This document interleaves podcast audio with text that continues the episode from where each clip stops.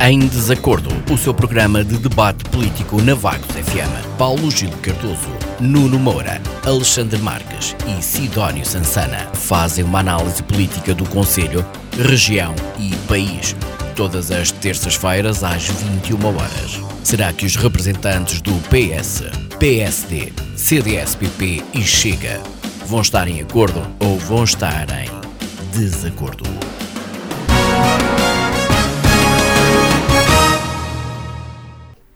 Olá, muito boa noite, bem-vindos a mais uma edição do Em Desacordo. Hoje vamos encerrar o tema Assembleia Municipal de Vagos através da análise e da discussão da situação financeira do município e ainda do modo através do qual terá sido contratado o serviço de advogados que defende o município. Para já, ficamos pelos assuntos prévios. O camisola amarela desta noite é Sidónio Sansana. Boa noite, Sidónio. Destaques? Boa noite, Sara. Eh, boa noite a Isabel, os colegas de painel e ao auditório da Vagos FM. Um, ehm, o assunto dos últimos dias que vou destacar uh, foi decididamente a, a, grande confusão que se instalou em torno do, do novo aeroporto, para grande alívio de Marta Temido, que assim pôde desapartar por uns dias o nó em torno do seu próprio pescoço à custa do pescoço do lado. Uh, de qualquer forma, está oficializada a abertura da, da Silly Season Política, que aliás já se tinha iniciado uns dias antes com as declarações da Diretora-Geral de Saúde, quando aconselhou os portugueses a evitar o bacalhau à brás para não adoecerem no verão e não ter que entupir as urgências. O tema da semana acabou por girar em torno de um quase eh, aparente suicídio político do ministro Pedro Nuno Santos, mas convém não esquecer que há uma outra vertente não menos relevante da questão, que é a indefinição localização do inquestionavelmente necessário novo aeroporto da capital, que já dura há mais de meio século.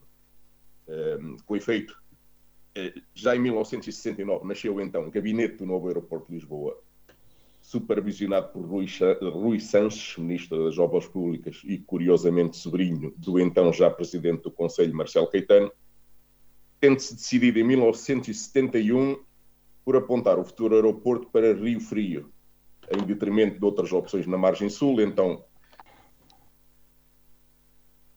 mais não era tão urbanizada, e as alternativas então eram Fonte da Telha, Porto Alto e já então Montijo. Uh, depois de 25 de Abril, construir o que quer que seja não era propriamente a prioridade, e a questão ficou na gaveta até António Guterres ter voltado a pegar no assunto em 1999. Daí para cá, com governos liderados por PS ou PSD, sucedem-se as alternativas, os estudos, os pareceres, os milhões gastos nos ditos e decisões definitivas, nada. A mais famosa cambalhota surgiu em 2005 do então ministro Mário Lino, que então assegurava novo aeroporto na margem sul, Jamé. Isto um ano antes de ter sido avançada a opção Alcochete por esse mesmo governo. Isto realmente os portugueses podem ser conhecidos pelo desenrascanço ou pelo chico espertice, mas organização e planeamento a longo prazo não é decididamente um talento deste povo. E não estamos a falar propriamente do investimento exorbitante. As estimativas apontam para um montante equivalente a duas vezes o que já se enterrou na TAP nos anos mais recentes.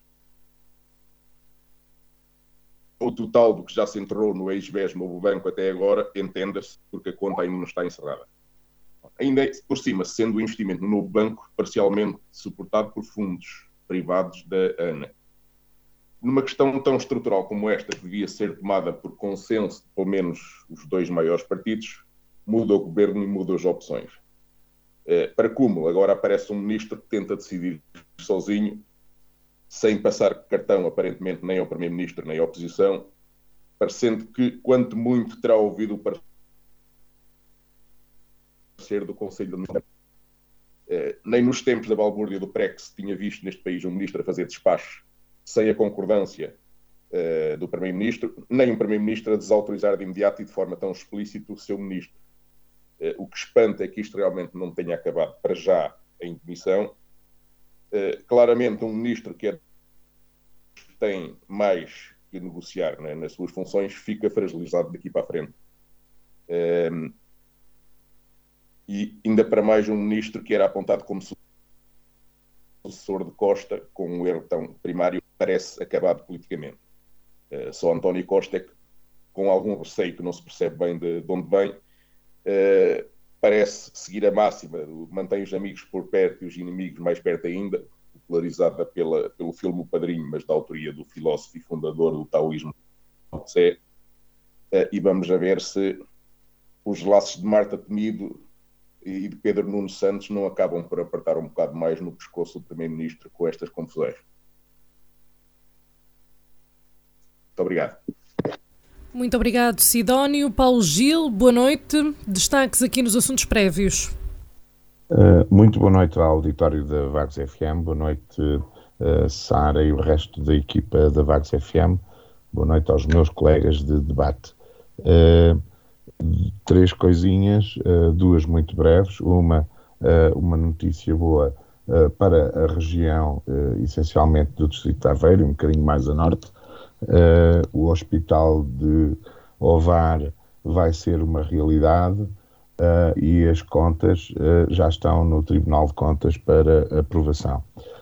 uma outra notícia aqui bem perto, apesar de eu ser sempre crítico relativamente aos apoios uh, públicos a entidades ou a, a profissões religiosas, uh, vai ser uh, a Igreja Matriz de Ilhavo vai ter apoio na sua recuperação com capitais públicos, isto porque se considera também património da comunidade e especialmente de Ilhavo e da região. o meu maior destaque vai para a, Conferência dos Oceanos, que se realizou uh, em Lisboa uh, e que uh, reuniu centenas de, de, delegados de vários países e de, de chefes de Estado. e vem daqui, nós tínhamos esquecido estas um pouco estas coisas devido à questão da, da pandemia e da guerra, etc. Uh, mas há aqui uma, uma urgência uh, nos oceanos. Uh, e o, o, que foi um subtítulo emblemático que António Guterres, secretário-geral das Nações Unidas, usou logo no primeiro parágrafo, a urgência dos oceanos. Este, esta conferência, desta conferência resulta um acordo subscrito por mais de 150 países, uh, para tentar uh, que ainda uma, é um tratado que ainda ficou aberto e que deverá estar concluído com, todos os seu, com todo o seu texto na próxima COP das Nações Unidas.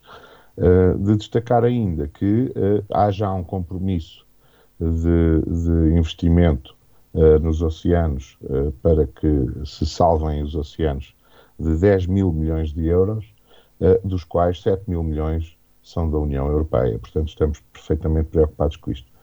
Uma crítica relativamente uh, a isto uh, e, e, e, ao nosso governo, que apesar de eu sou, ser da mesma cor e militante e presidente de conselhia, não podia deixar passar, porque tem a ver também com a minha consciência ambientalista.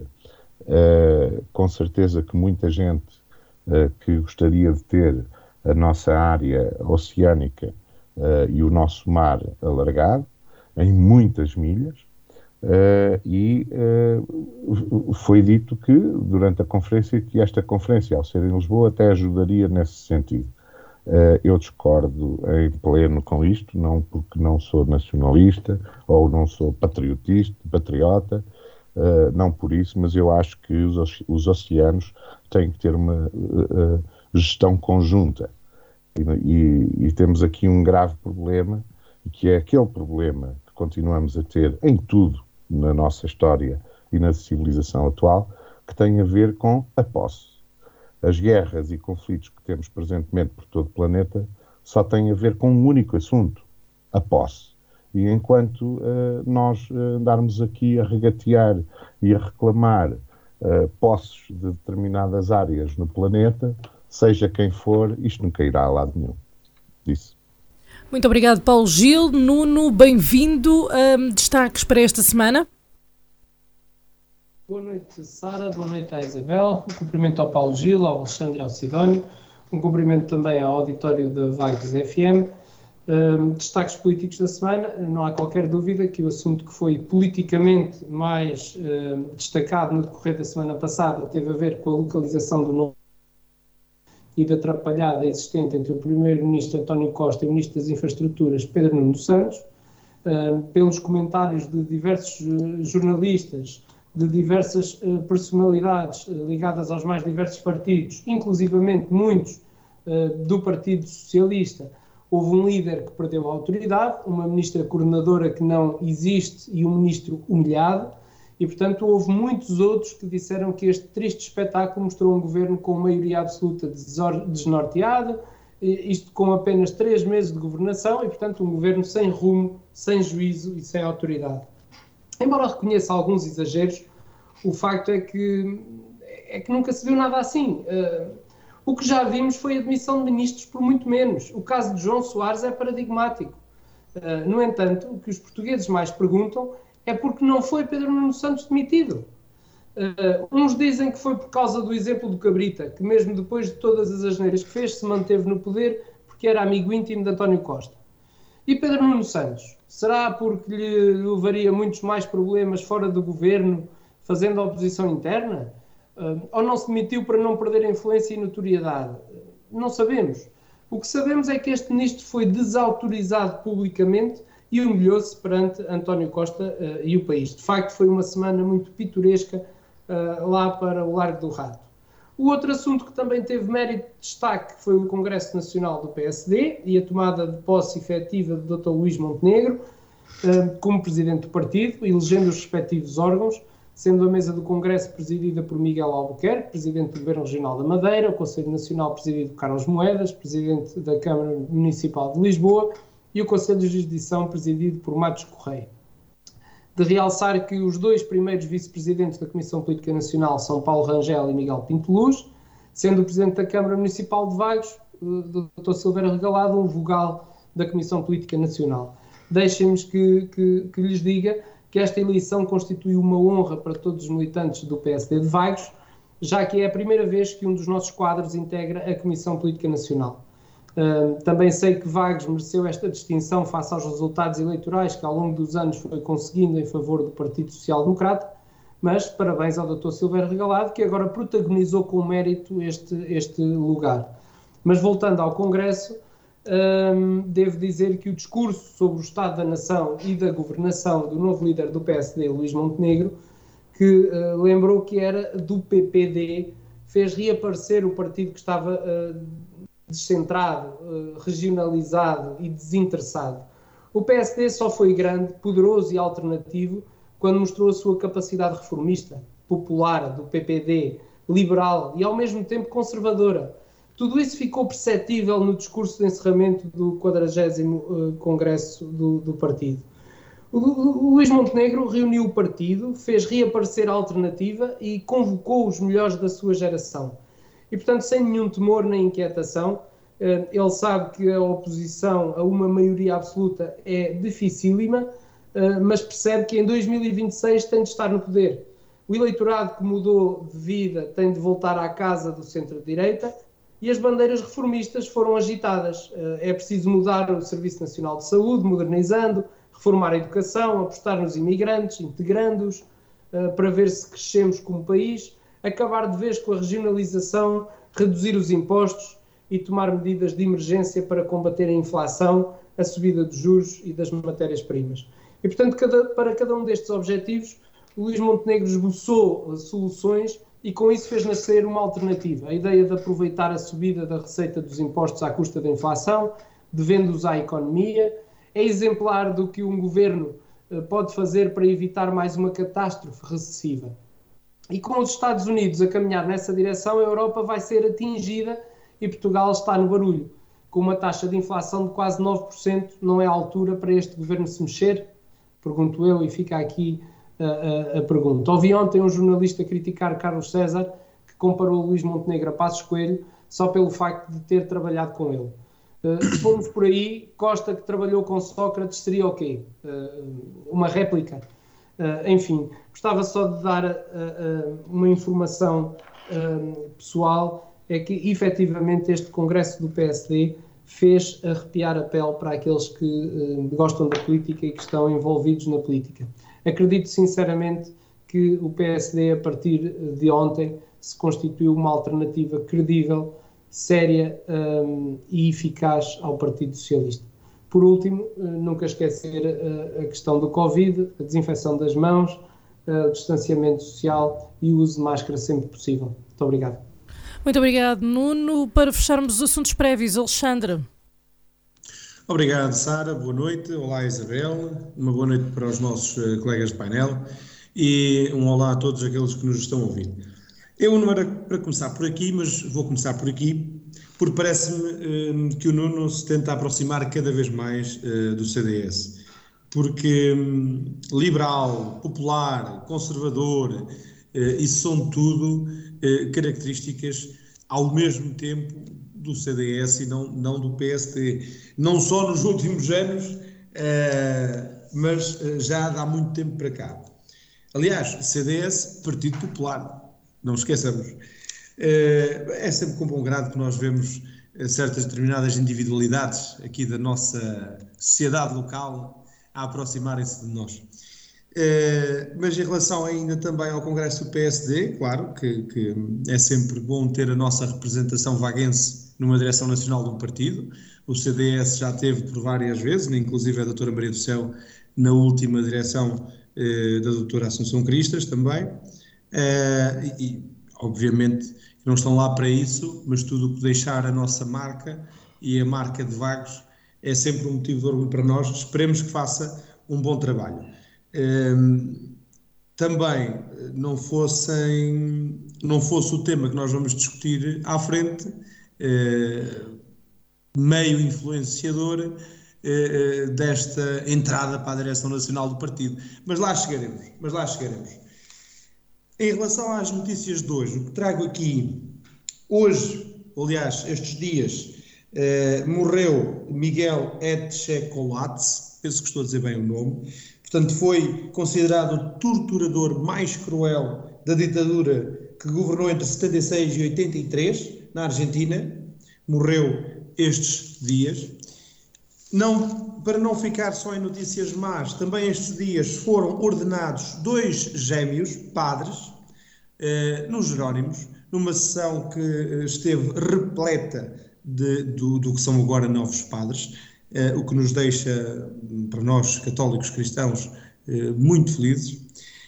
Para, em jeito de comédia, fazer rir um pouco o povo que nos está a ouvir, a carrinha da Câmara eh, de Almeirim, eh, não, não era para fazê-lo, mas por acaso tive a curiosidade e fui ver, é uma Câmara do Partido Socialista.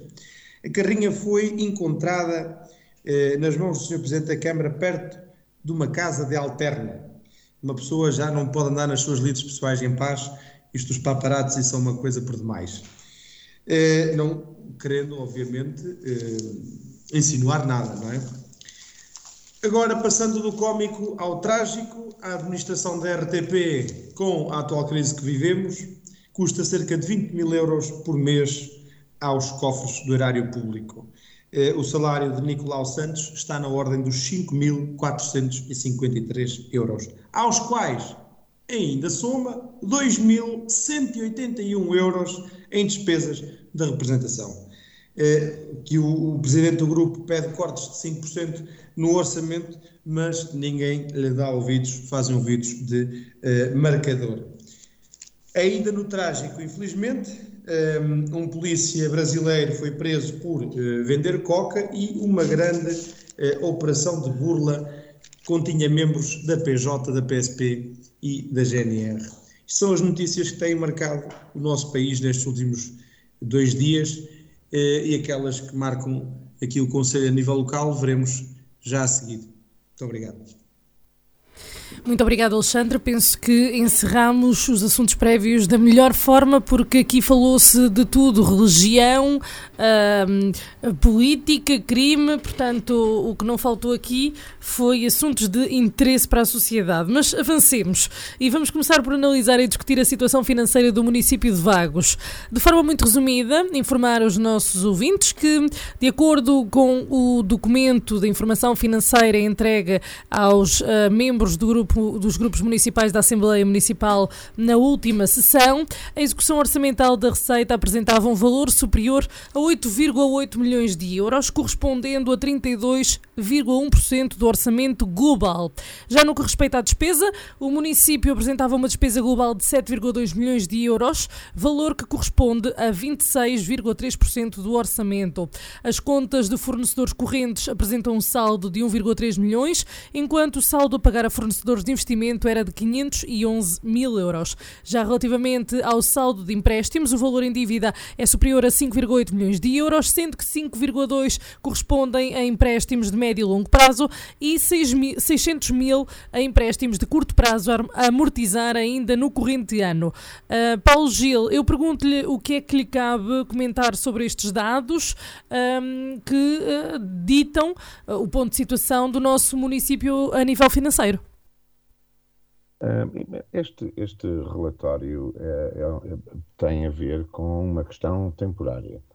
Uh, ainda vamos muito no início da, da, da, execução do orçamento e no, no, início deste mandato. Vamos esperar para ver qual vai ser a evolução. Uh, o, o, porque no fim é com as contas fechadas é que se fazem as análises. Uh, porque neste momento está tudo em curso, poderá haver flutuações, em qualquer sentido, seja na receita, seja na despesa. Uh, relativamente aos números apresentados, uh, a receita está além do, expectável, com certeza, para esta altura já, uh, e a despesa ligeiramente abaixo daquilo que seria expectável também. para já, este saldo, ou, em termos de receita e despesa, Uh, aparentemente é um saldo positivo. Uh, vamos ver uh, o que é que acontece no resto do ano e se este, este, esta receita acima do previsto, se esta receita depois reverte para obras e, no município e para apoio aos municípios e para desenvolvimento. Lá iremos. Uh, vamos ver se não será, uh, se não terá que ser toda esgotada uh, nas dívidas, por exemplo. isto tem a ver só com a execução até este momento. nós não nos podemos esquecer que, para além que, que a dívida anda na ordem total, anda na ordem dos 14 milhões, portanto, temos muito ainda que andar para conseguir e e gostava que o trabalho fosse bem feito. É o nosso maior desejo, é que as contas do município uh, se equilibrem uh, e que, entrem, que, que se reduza uh, a dívida. vamos ver o que é que acontece e se não, se não entramos novamente em, em, em default, vamos esperar para ver. É, é tão simples como isso, neste momento não me cabe dizer mais nada. Muito obrigado, Paulo Gil. Nuno, uh, concordo, os balanços são feitos no final do ano e daqui até lá ainda pode correr muita água. Sim, é verdade. Nós temos que esperar pelo fim para depois podermos fazer uma análise.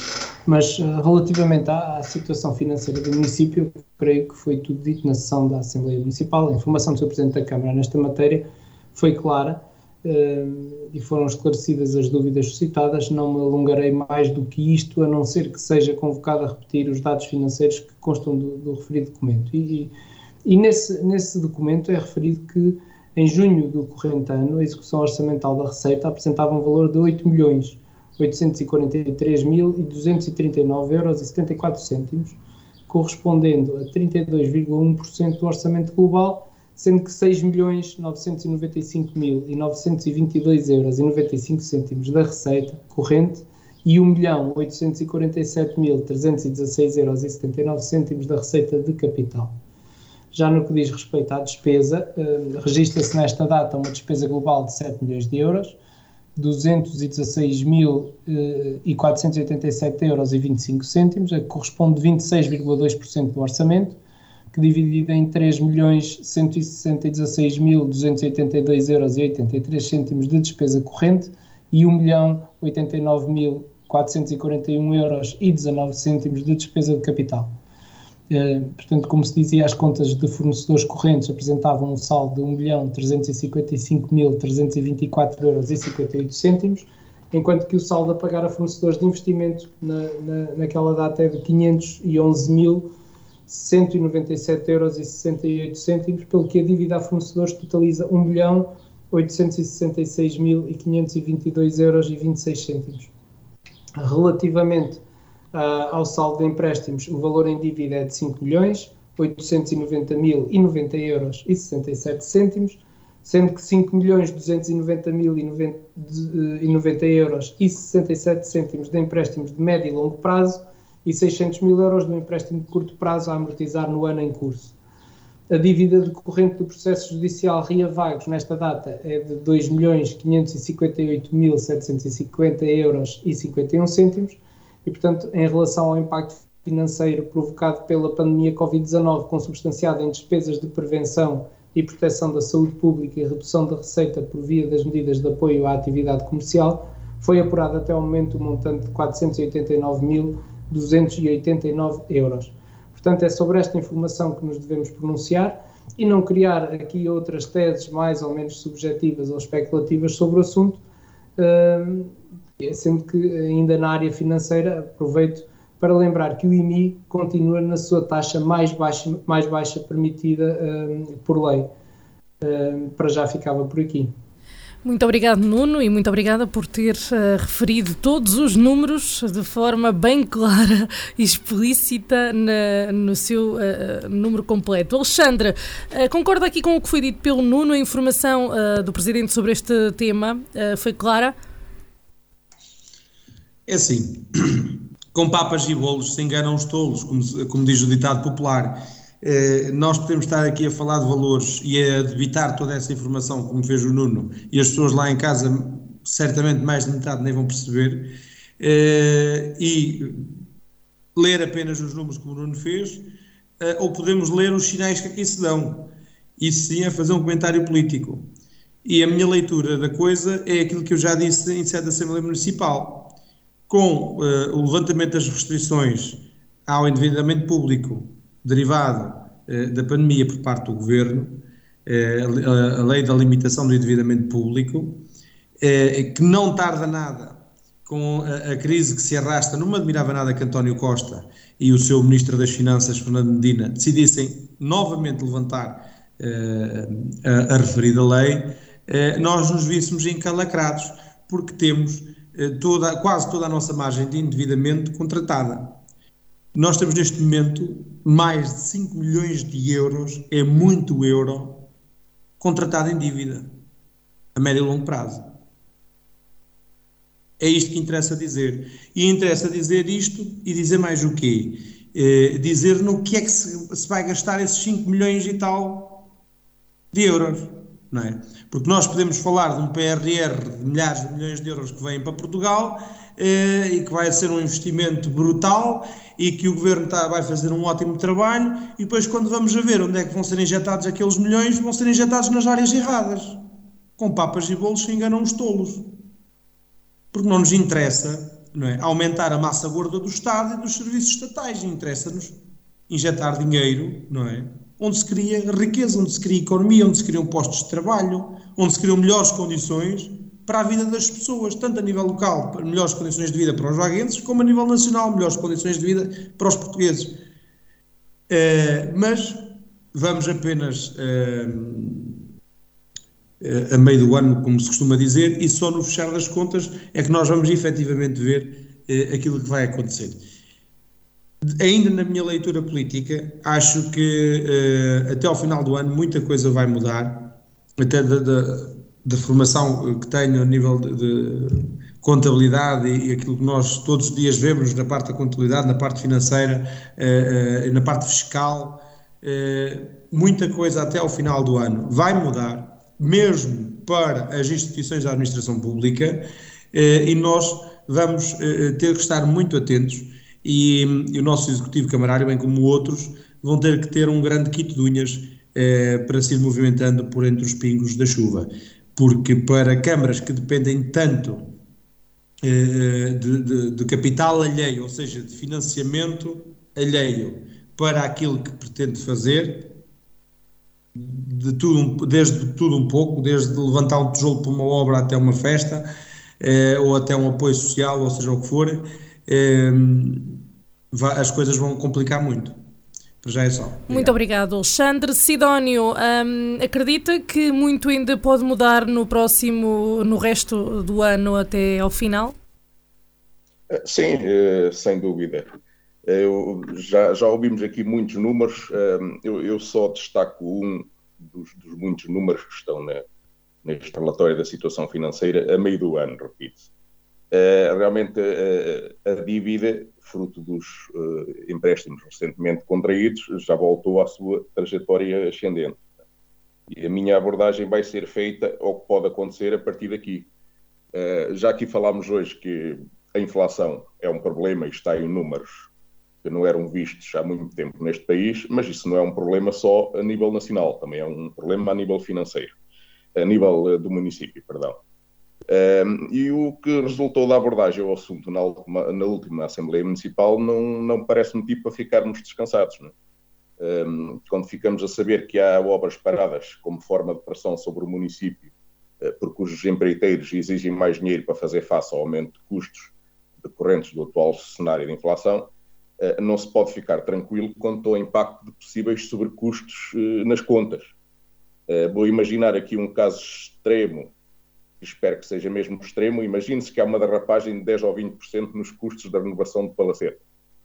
Quantas centenas de milhares de euros a mais é que isto representa para as contas do município, em que, como disse há pouco, a, a dívida já retornou à trajetória ascendente e os juros no, no, que acompanham também o aumento da inflação, também têm tendência a subir mais dia menos dia.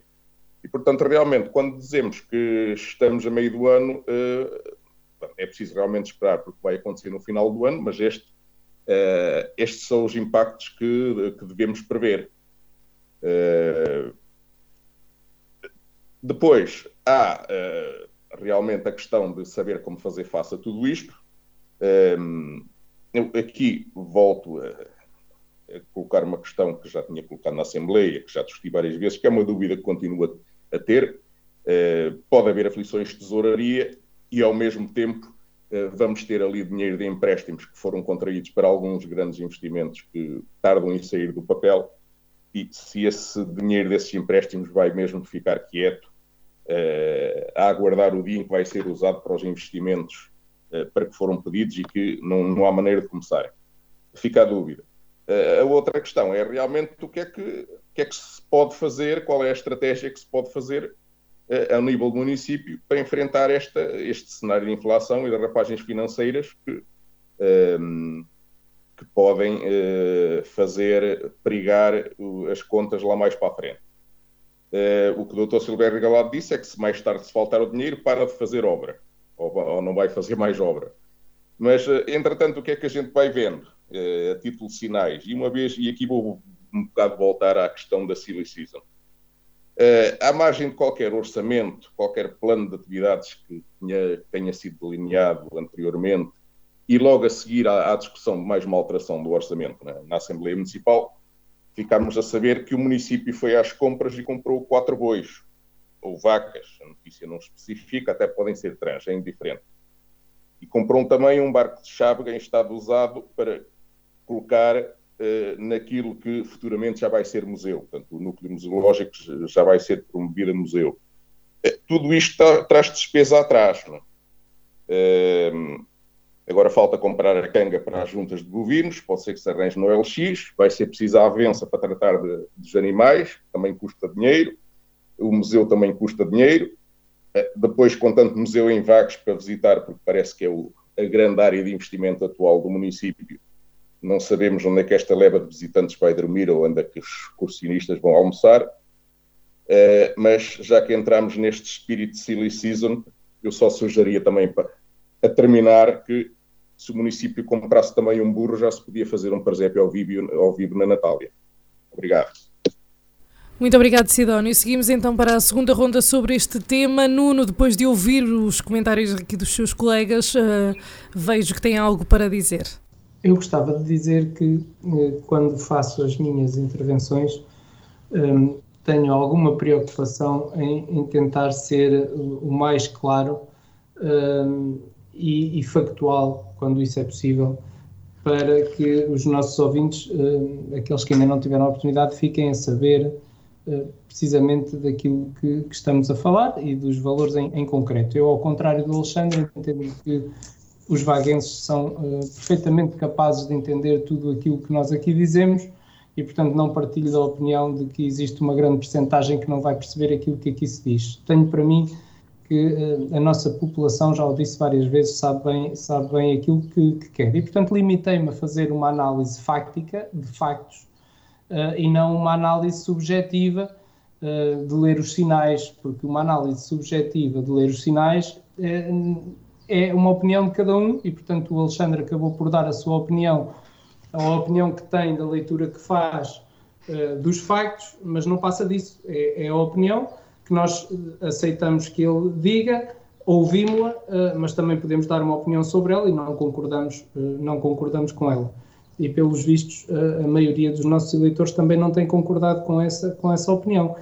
Portanto, relativamente às contas, penso que uh, ninguém pode dizer que aquilo que eu disse corresponde a, a uma mentira. É, é, são os factos, são os valores que estão em cima da mesa e acho que ainda é cedo para fazermos uma avaliação, quer seja financeira, quer seja política, deste mandato, porque estamos, estamos precisamente no início do mesmo. Era só isso que eu queria esclarecer. Obrigado.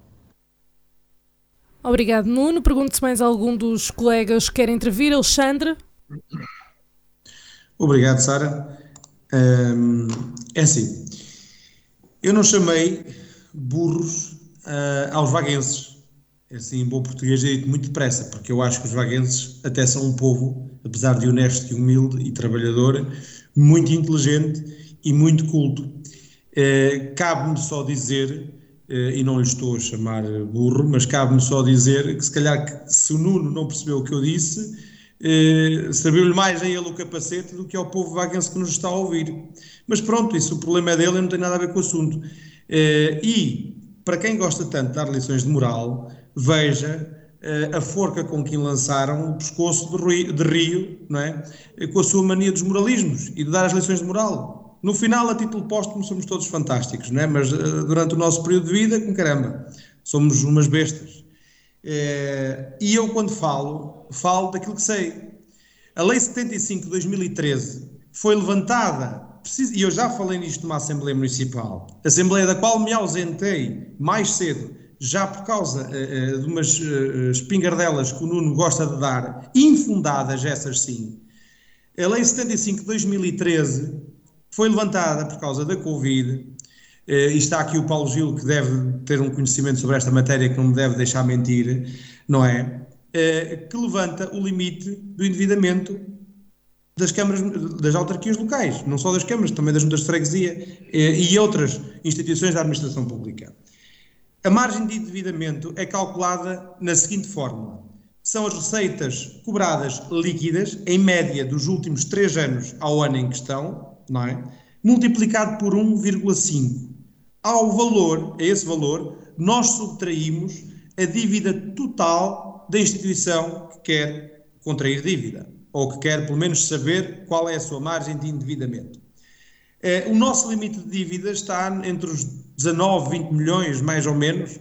Agora, isto sim, será infactual, porque não tenho estes valores de cabeça, mas sei que estará entre os 19 e os 20 milhões, eh, sendo que 12, mais ou menos, eh, já constituem dívida real do município. 12, 13. Estamos aqui a falar de 7 milhões, 7 milhões e pouco, 8 no máximo de margem de endividamento. 5 ou 6 já estão contratados. Aliás, parte desses 5 ou 6 já até já fazem é dívida real. Só os 4,5 ou os 3,5 que pediram eh, para a reestruturação do, do, do Palacete do Esconde Valmoro eh, já come uma boa porcentagem desta fatia do bolo. Ok? E quer-se me parecer que o Nuno, se almeja um dia ser Presidente da Câmara e ser sucessor do Dr. Silvério Regalado, devia de estar mais preocupado com isto do que, mais propriamente, a dar lições de moral à oposição. Porque eu vou-lhe dizer assim o mesmo que disse a um membro da comunicação social aqui a nível local. Okay? Eu não me importo de levantar red flags ao, ao, ao Executivo para que este esteja atento. Porque eu não quero levantá-las só em ano de eleições e em campanha autárquica. Eu prefiro que vocês estejam sempre atentos e que resolvam os problemas, porque é o interesse do município e dos municípios que nos movem. E se eu digo isto, não é para mal do, do executivo camarário, lá porque ele é maioria uh, social-democrata ou não. É porque isto me preocupa realmente e devia de o, preocupar, de, de o ah, peço desculpa que estou a gaguejar, de o preocupar também a si. Não é para ser o mal. Lembre-se disto. Muito obrigado. Muito obrigado, Alexandre. Paulo Gil. Uh, só, só, para dizer que uh, talvez haja aqui alguma confusão com a Lei 75 de 2013 relativamente à questão de, do, dos financiamentos, porque não tem nada a ver com isso. A, Lei 75 de 2003 era única e simplesmente transferência de competências de recursos financeiros, mecânicos, humanos, etc.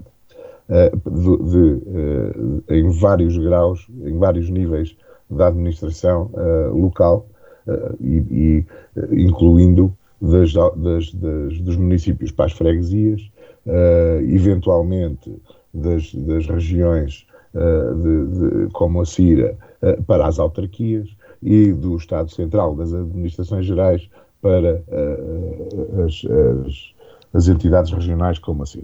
Uh, portanto, houve aqui uma série de transferências. E continuamos com as transferências agora, com esta, com, que, que têm demorado relativamente à sua execução, seja financeira, seja de aplicação uh, real no terreno.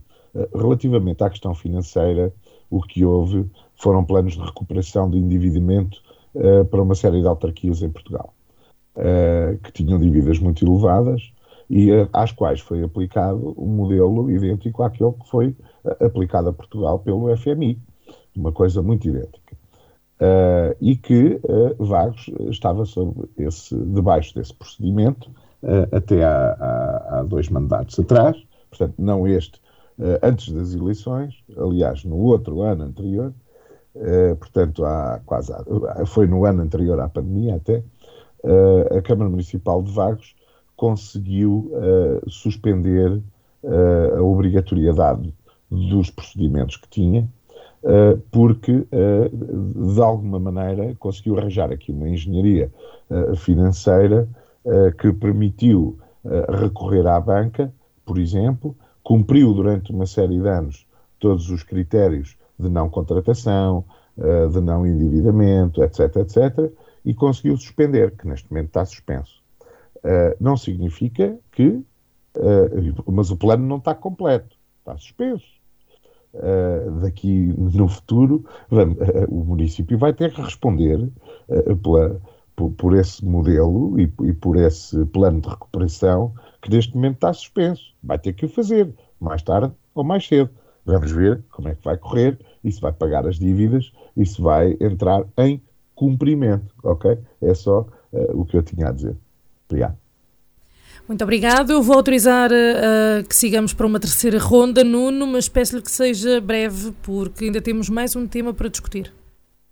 Muito breve. Eu gostava de dizer que uh, também aceito a opinião do Alexandre se me quiser chamar burro, se foi essa a intenção dele eu uh, aceito sempre aquilo que as pessoas uh, queiram, queiram dizer. Não, não me considero, e também não, não disse na minha intervenção que o Alexandre tinha chamado burro aos vaguenses. Aquilo que eu disse foi que não partilhava da opinião dele, e foi o Alexandre que disse, que achava que a maior parte das pessoas que nos estava a ouvir não ia entender uh, o que eu estava a dizer por ter dito os números. E o que eu disse foi que não partilhava da opinião dele, que achava que as pessoas iam entender. Ele é que disse, não fui eu que pus na boca dele, foi ele que disse e eu disse que não concordava. Esse é um ponto. O segundo ponto, também agradeço muito a preocupação do Alexandre no que diz respeito à minha eventual candidatura uh, à Câmara Municipal. mas uh, fico-lhe muito grato pela, pela sua preocupação. Uh, se isso vier a acontecer, uh, não descarto ter o seu apoio, é sempre bem-vindo. agora, deixe-me que seja eu a decidir sobre a minha vida e que o possa fazer, se o vier a fazer, no momento em que achar oportuno. E, portanto, guardo essa sua curiosidade para esse momento. De qualquer forma, deixo-lhe aqui o meu, o meu agradecimento pelo seu cuidado. Muito obrigado. Muito obrigado, Nuno. Já agora, já agora Sara, eh, e mostrou-se que o Alexandre efetivamente eh, não percebe daquilo que está a falar. Apesar de dizer que sabe bem o que está a falar, não sabe. Porque a Lei 75 de 2013, como o Paulo Gil explicou, e bem, não tem influência nenhuma nesta eh, questão do endividamento dos municípios. Aliás, existe sim uma outra lei que teve influência, que é o Orçamento de Estado para 2022, e que permitiu que os, que os municípios aumentassem a sua capacidade de endividamento em cerca de 40%, se não estou em erro. Mas isso não tem nada a ver com uma suspensão ou com uh, nada com a Lei 75 de 2013. Portanto, os assuntos devem ser bem estudados para depois podermos aqui falar de factos e não de opiniões. Muito obrigado. Muito obrigado. Mais alguém? Não havendo então interessados, podemos avançar para aquele que é o nosso último tema para darmos por encerrada então esta sessão da Assembleia Municipal que aconteceu em junho. E nesta sessão, numa análise à informação jurídica do município, Nuno Moura questionou o líder do Executivo, Silvério Regalado, se a Câmara Municipal estaria a ter su sucesso no desenvolvimento da defesa dos processos de que é alvo. Em resposta, o presidente da Câmara, Silvério Regalado, afirmou que a estratégia é continuar a ter um bom escritório de advogados que daqui para a frente deixará de ter tanta polémica porque uh, deixará de ter Dr. Luís Montenegro na sociedade e que, portanto, deixaria de ser um assunto para o Partido Socialista. Ao tentar fazer uma leitura, uma explicação das palavras do Idil, Nuno Moura acabou por defender que o advogado que defende a Câmara de Vagos ou a Câmara de Aveiro, Ilha, Lisboa, Porto deve ser um advogado da confiança do Presidente da Câmara e frisou que os responsáveis deverão poder escolher o advogado da sua confiança. Apesar de uh, Silvério Regalado esclarecer que Luís Montenegro nunca representou o município de Vagos em nenhum processo e que foi contratado com base no Código de Contratação Pública, um, o Partido Socialista apresenta um requerimento à mesa onde solicita a documentação da escolha do escritório de advogados que dá apoio jurídico à Câmara de Vagos. Nuno, um, sente que de alguma forma foi mal interpretado o seu discurso? Não só foi mal interpretado, como o Partido Socialista uh, anda distraído e não é conhecedor da forma de contratação a que o gabinete de advogados em concreto estava adstrito. Em primeiro lugar, eu não disse que o gabinete eh, de advogados escolhido por a Câmara Municipal era da confiança do Presidente da Câmara. Aquilo que eu disse é que acho que deve ser da confiança do Presidente da Câmara e mantenho aquilo que disse. Esse contrato de prestação de serviços com o escritório eh, da Sociedade Montenegro, que já ocorreu há muito tempo, eh, eu posso dizer que quer o Presidente da Câmara, quer a Câmara Municipal, podem fazê-lo no âmbito das suas competências e no estrito cumprimento das suas atribuições. Muito naturalmente, devem escolher aqueles que dão melhores garantias de sucesso na defesa dos interesses do município. E espero que tenha sido isso que o município de Vagos tenha feito. Conhece alguém que tenha posto em causa o trabalho do escritório eh, que estamos aqui a discutir? Ou só levantam esse problema por se tratar agora, ou já na altura do deputado e agora presidente do PSD. Eu devo lembrar que quando este escritório de advogados foi contratado para prestar serviços ao município de Vagos, o Dr. Luís Montenegro era apenas deputado da Assembleia da República e não havia qualquer incompatibilidade com aquele exercício. E, portanto, eh, eu neste contexto acho que não haverá muito a dizer. Apenas esclarecer que o que disse e mantenho é a minha opinião e que é baseada nas responsabilidades que tem o Presidente da Câmara. O Presidente da Câmara é quem representa o município em juízo. E, portanto, deve, na minha opinião, como qualquer cidadão comum, poder escolher o seu advogado. Porque vamos agora pôr as coisas de forma diferente para clarificar isto às pessoas. O município de Vagos é hoje notificado de uma ação judicial e tem 30 dias para contestar. E não tem contratada nenhuma avença com nenhum escritório de advogados nem com nenhum advogado. Como é óbvio, não pode fazer um concurso público para escolher um advogado para defender nesse processo. Terá o Sr. Presidente da Câmara que passar uma procuração ao advogado que entender para o defender nesse processo. Porquê? Porque existem prazos a cumprir e que têm que ser cumpridos. Isto é natural. Aliás, eu penso que há, uh, e agora estou uh, a falar de cor, mas se não existir agora, já existiu no passado, tenho certeza absoluta, municípios que trabalhavam com advogados à peça. Isto é, não tinham um único advogado. Podiam contratar para o processo A o advogado B, para o processo C o advogado D. E, portanto, aquilo que eu defendo e que defendi na Assembleia Municipal e que volto a defender e defendo hoje é que entendo que o responsável máximo do município, neste caso o Presidente da Câmara, que é quem representa o município em juízo, deve poder escolher o advogado que vai exercer a defesa do município. E, portanto, é tão simples quanto isto, acho que não há. Agora temos aqui uma nuance. Dr. Luís Montenegro entendeu que, por ser presidente do PSD, deveria abandonar a sociedade de advogados, deixar de ser sócio dessa sociedade. Muito bem.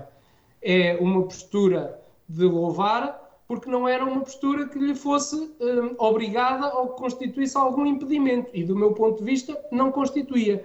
Ele entendeu fazê-lo, muito bem, as coisas ficam mais claras, já não pertence à sociedade e, e, e, portanto, a sociedade apenas tem o nome que tem, tem o nome de Montenegro, mas isso não impede que os sócios sejam pessoas completamente diferentes. Esta é uma nuance que até, de certa forma, deixa a Câmara Municipal se calhar mais confortável com este tipo de comentários. Ah, contratou o escritório do Luís Montenegro. Pronto, neste momento já não é. Dr. Luís Montenegro entendeu deixar a cidade, mas podia não ter deixado. Agora vou mais longe. E aí sim falo até para o Paulo Gil, eh, porque é do Partido Socialista, é o partido que está agora no poder, mas já lá esteve o PSD e as coisas foram iguais. E eu não concordo. Eu não concordo que os senhores deputados da Assembleia da República não tenham como impedimento o exercício da advocacia. Aliás, pelo contrário, deviam ter uh, a exclusividade do exercício do cargo de deputado. Nuno, tem que concluir?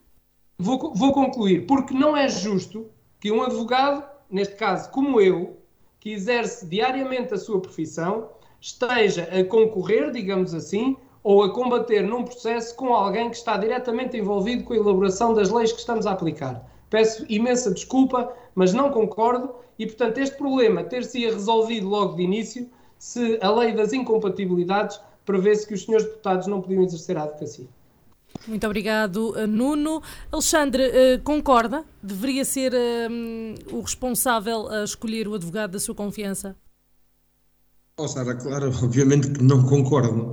Uh, mas se me permite, eu vou fazer uso do meu tempo, porque eu fiquei um bocado baralhado agora há bocado e, e eu tive que vir confirmar, porque senão não ficava descansado.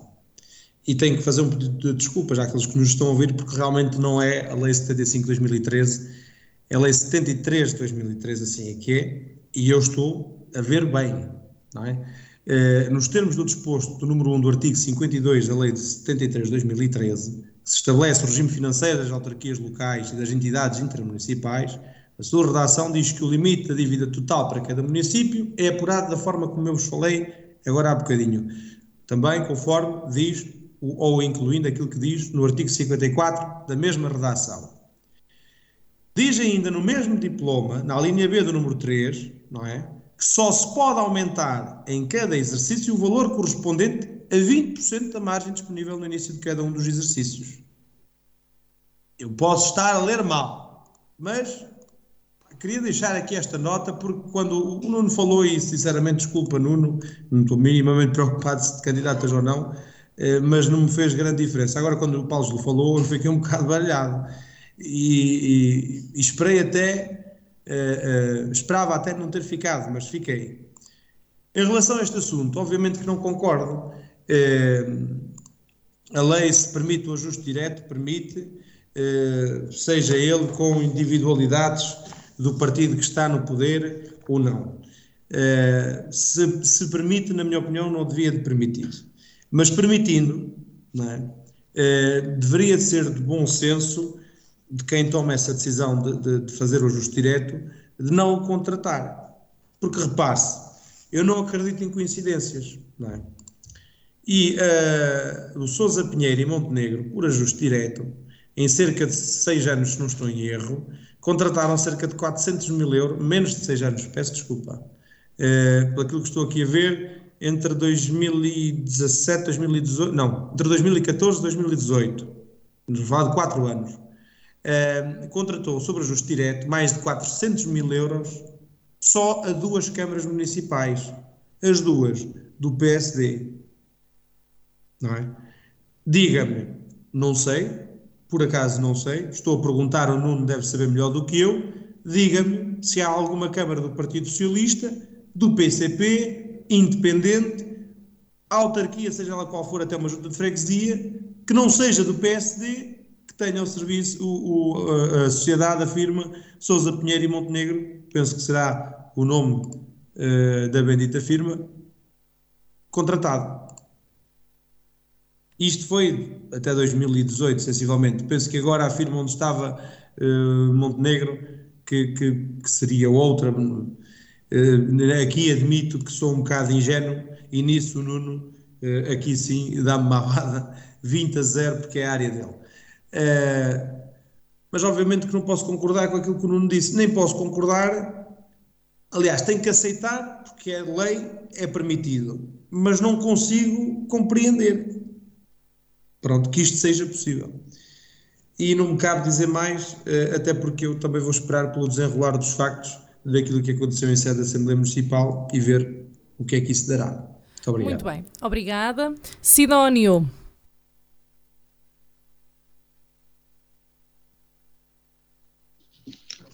Ora bem, um, a questão das incompatibilidades é realmente uma questão pertinente é, relativamente a advogados e não só e até relativamente à Assembleia da República e podia ser estendida a, outros órgãos.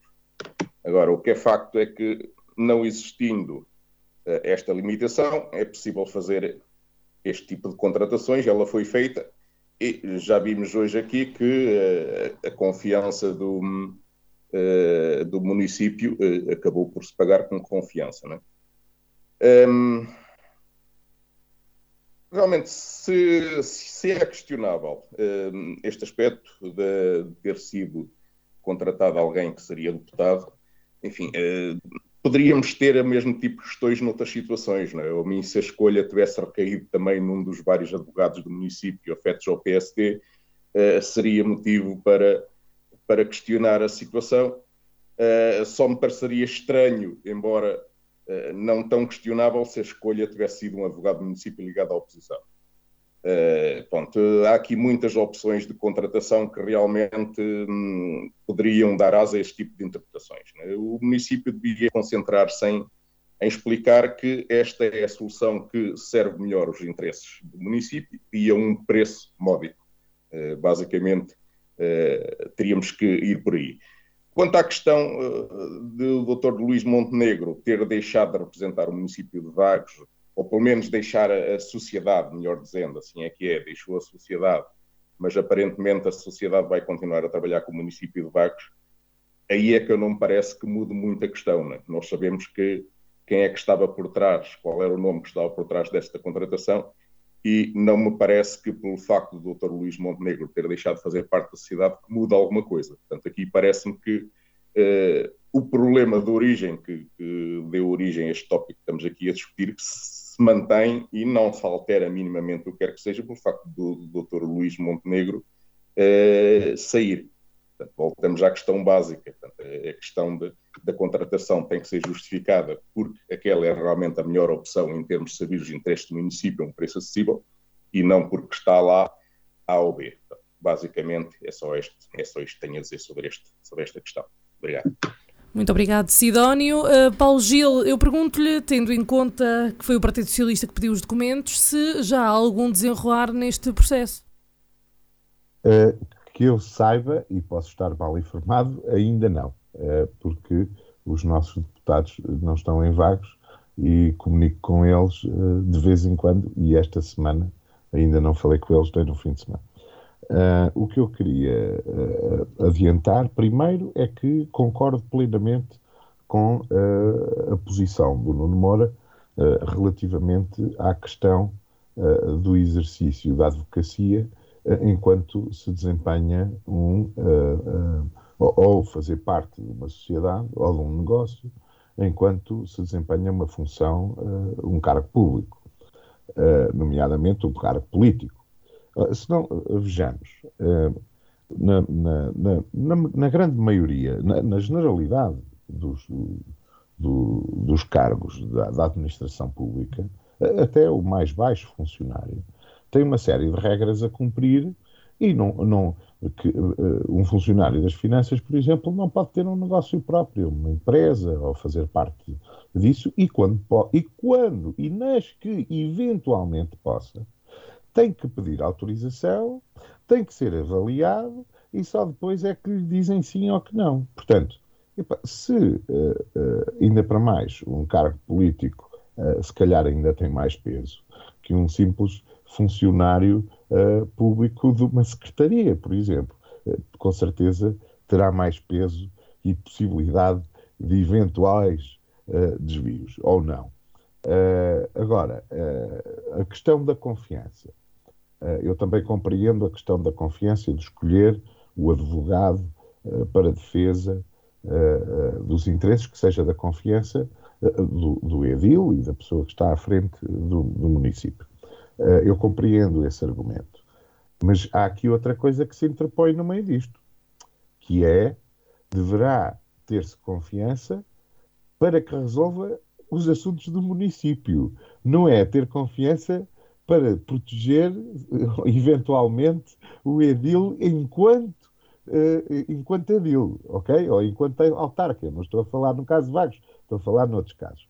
Uh, depois, uh, e isto, como o Sansana deixou escorrer ali muito, muito discretamente, é verdade que isto, à mulher de César, não basta parecer honesta. Ou melhor, não basta ser honesta, tem que parecê-lo também. Ela até pode ser honesta, mas tem que também sê-lo. Uh, e uh, eu uh, fico aqui com certeza esta, esta subliminaridade relativamente ao prémio que foi uh, Silvério Regalado agora ser vogal da Comissão Política numa liderança, numa direção uh, de Montenegro. Uh, estas relações de conhecimento e de amizade poderão ser profissionais, poderão ser só isso, poderão ser tudo e mais alguma coisa. Agora, a questão é, fica-nos sempre a dúvida, não é? Uh, e, e, e, nós sabemos uh, os velhos dois ditados populares, que é uma mão lava a outra e as duas lavam a cara. Ou coça-me nas costas que eu coço nas costas a ti. Portanto, não sei, não estou a levantar qualquer uh, uh, crítica ou induzir em nada. A questão é exatamente essa: é nós temos que ter alguma cautela enquanto desempenhamos funções públicas também, até para não haver este tipo de, de, de requerimento na Assembleia e diálogo e debate. Não é fugir às coisas, é, é evitar, é fazer uma gestão uh, equilibrada e para as pessoas com as pessoas. Uh, e, e, neste caso, epá, não sei.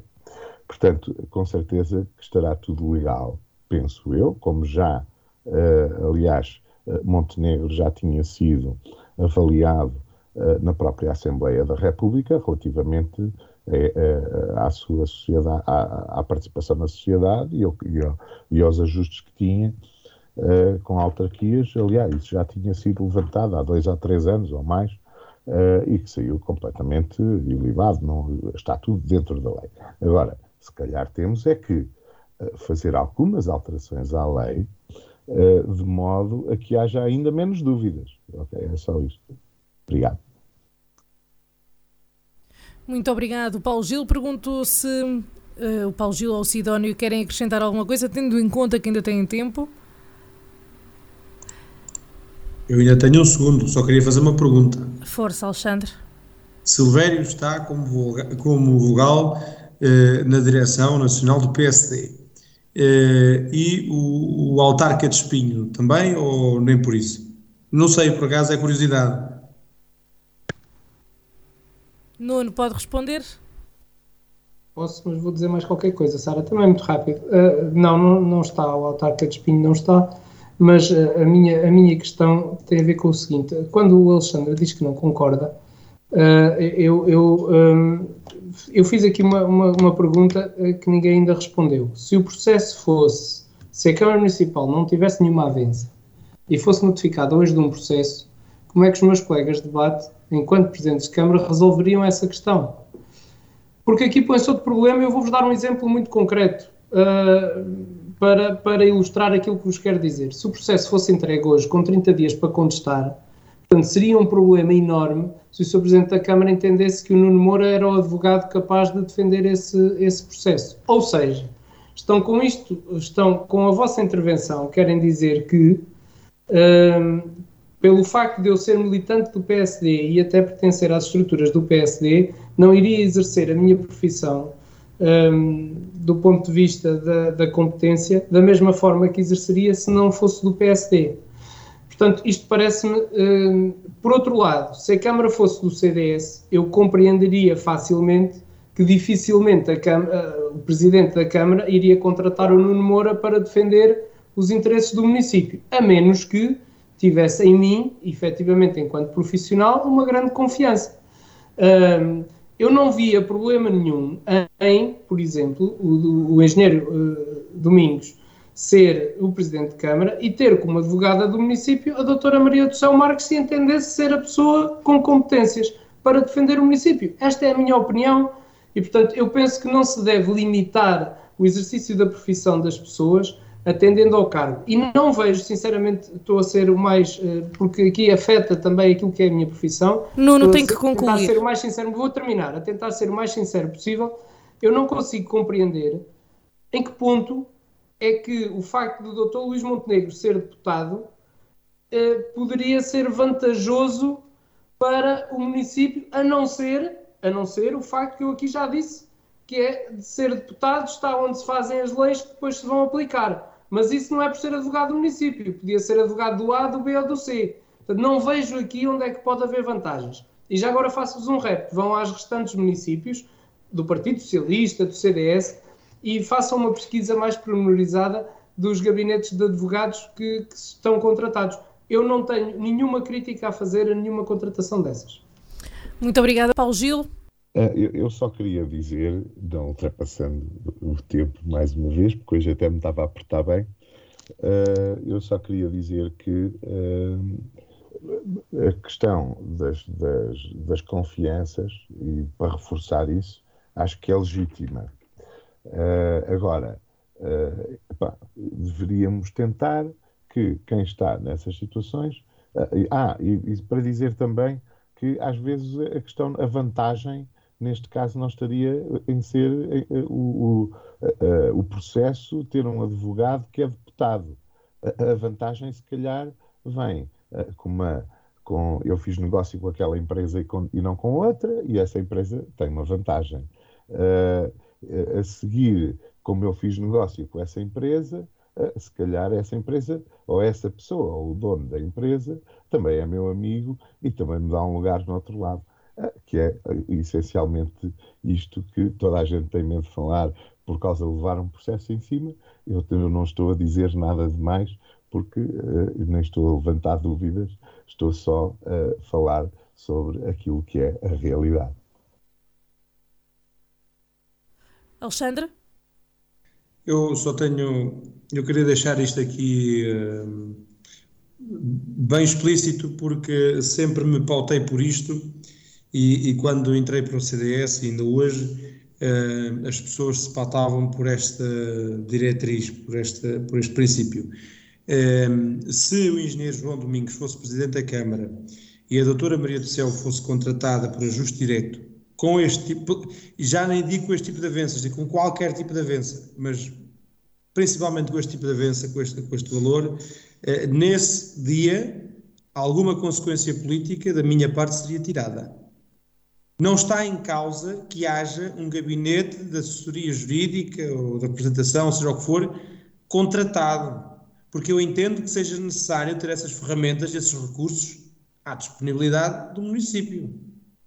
E toda a gente entende isto, penso que é, é totalmente compreensível. o, o que está em causa é a forma como se chega à contratação desta ferramenta, deste tipo de recursos.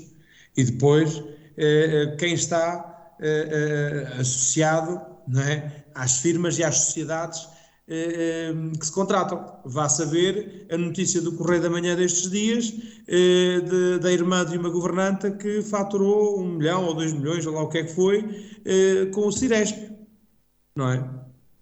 Se não fosse moralmente condenável, já para não falar da parte legal, porque não me vou imiscuir disso porque não sou advogado, no mínimo moralmente condenável, nem sequer era notícia.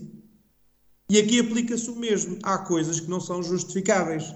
Se o Nuno defende que os deputados deveriam de ter exclusividade enquanto deputados e membros da Assembleia da República do nosso Parlamento, não é? Então, então, também nestas pequenas coisas, as autarquias deveriam ter este tipo de limitações.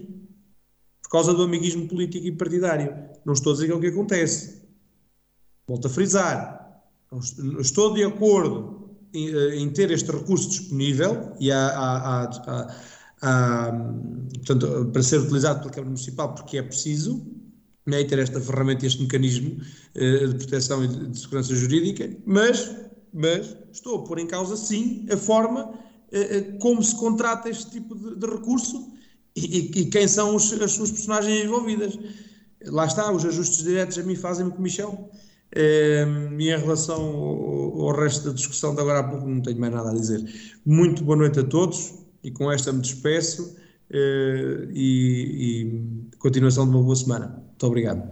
Obrigado, Alexandre. Boa noite, Sidónio. Para fecharmos. Uh, ora bem, uh, eu vou pegar numa coisa que o Alexandre disse, que eu há quatro também referi. Eu penso que realmente que estas incompatibilidades a existir não seriam só no Parlamento e há outros órgãos, nomeadamente os órgãos locais, onde este tipo de restrições também deveria existir. Mas aquilo que eu queria mesmo dizer desta discussão é, é um bocado um, um, desabafo, um bocado existencial. É? é?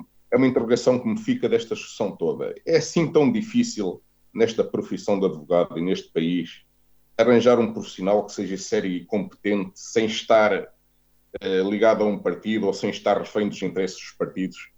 É só isso. Obrigado. Muito obrigado, Sidónio. Dou então por terminado o programa de hoje, aqui nos 88.8 em vagsfm.com. Obrigada por estar desse lado. Para a semana temos mais um programa. Até lá. Em Desacordo, o seu programa de debate político na Vagos FM. Todas as terças-feiras às 21 horas. Será que os representantes das conselhias vão estar em acordo ou vão estar em desacordo?